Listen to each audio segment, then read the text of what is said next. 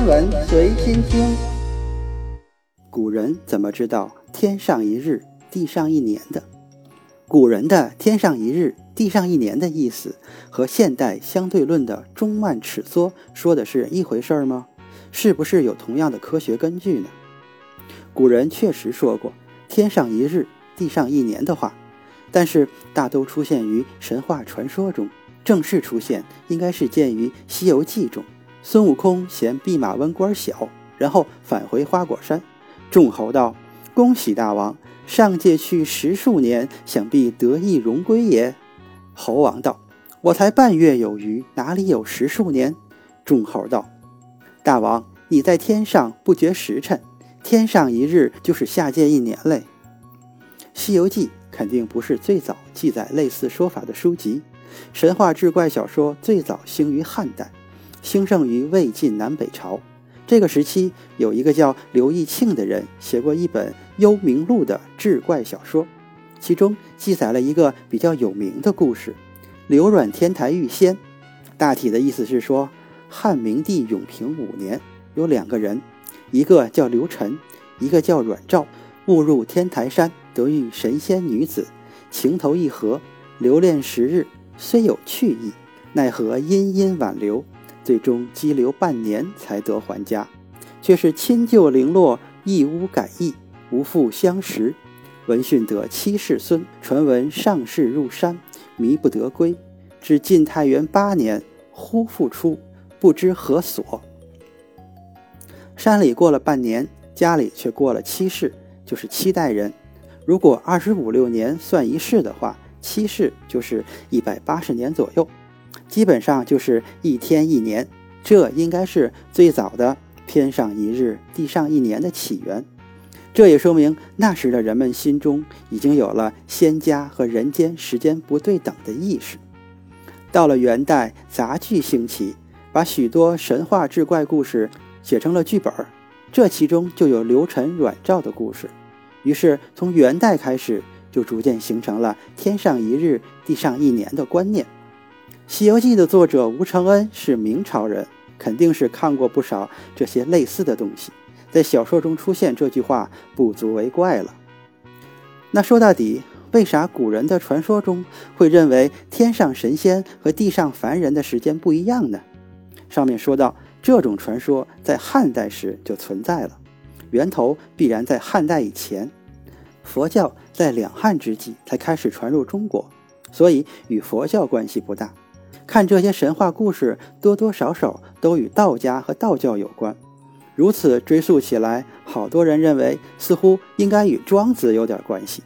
庄子是道家著名的代表人物之一，他的核心思想是追求精神自由，强调的是思想自由，用人的内在精神力量摆脱物质世界的束缚和桎梏，是真正的出世哲学。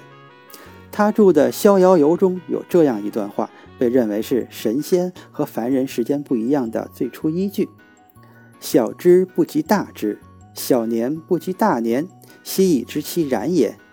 昭君不知悔数，惠古不知春秋，此小年也。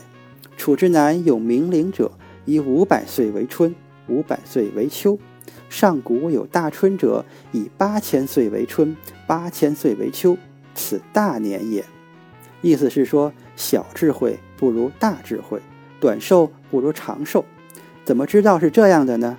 只能活一个白天的军草，不知道黑夜与黎明，春生夏死，夏生秋死的拉拉古，不知道一年的时光，这就是短命。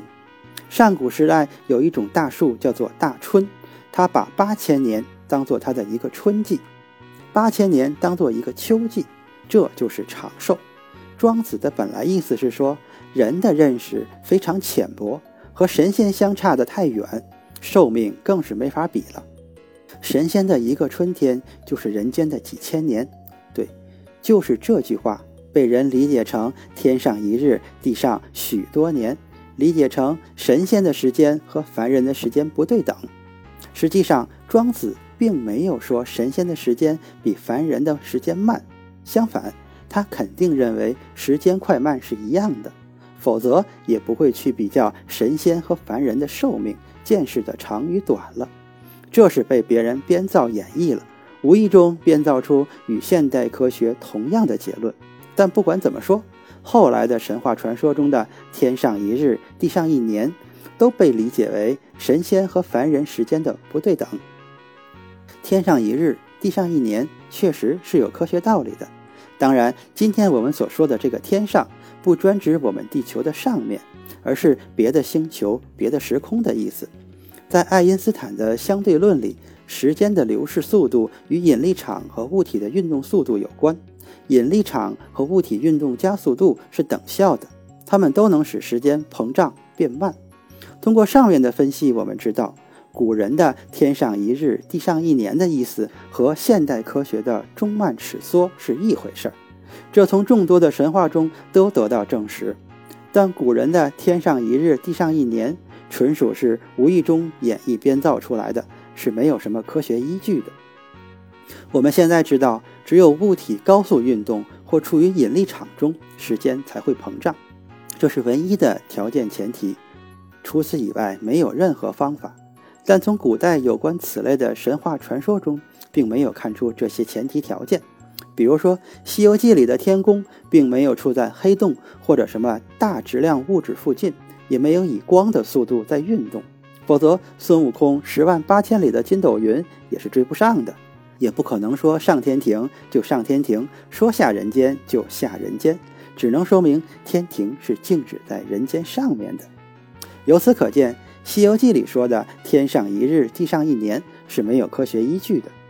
我们再来看南北朝时任方写的《述异记》里记载了一个著名的典故“王志烂柯”，说的是晋朝一个叫王志的人进信安郡石室山砍柴。见几个小孩在下棋唱歌，王志看他们下棋，听他们唱歌。一个小孩给王志一个像枣核大小的东西吃，王志吃后不觉得饥饿。过了一会儿，小孩说：“你还不走？”王志拿起斧头一看，斧磕都烂了。等到回家，没有认识的人了，家里已经过了好多年。这个场景也是没有任何的加速和引力，且同一场景中，王志没有变老。但斧科烂了，荒诞的原因竟是王志吃了灵药，才使他的时间慢了。这更不符合相对论。一是相对论中没有吃药一说，二是依照相对论，在同一时空中的物体时间的流逝速度应该是一样的，而王志和妇科却是不一样的。由此可见，王志烂科纯属是没有科学依据的。这样一看，古人的“天上一日，地上一年”。最早起源于庄子的《逍遥游》，但经后人演绎编造，虽然和自然现象相符，但没有丝毫的科学依据，与现代科学丝毫的不搭边儿啊！今天的天文随心听就是这些，咱们下次再见。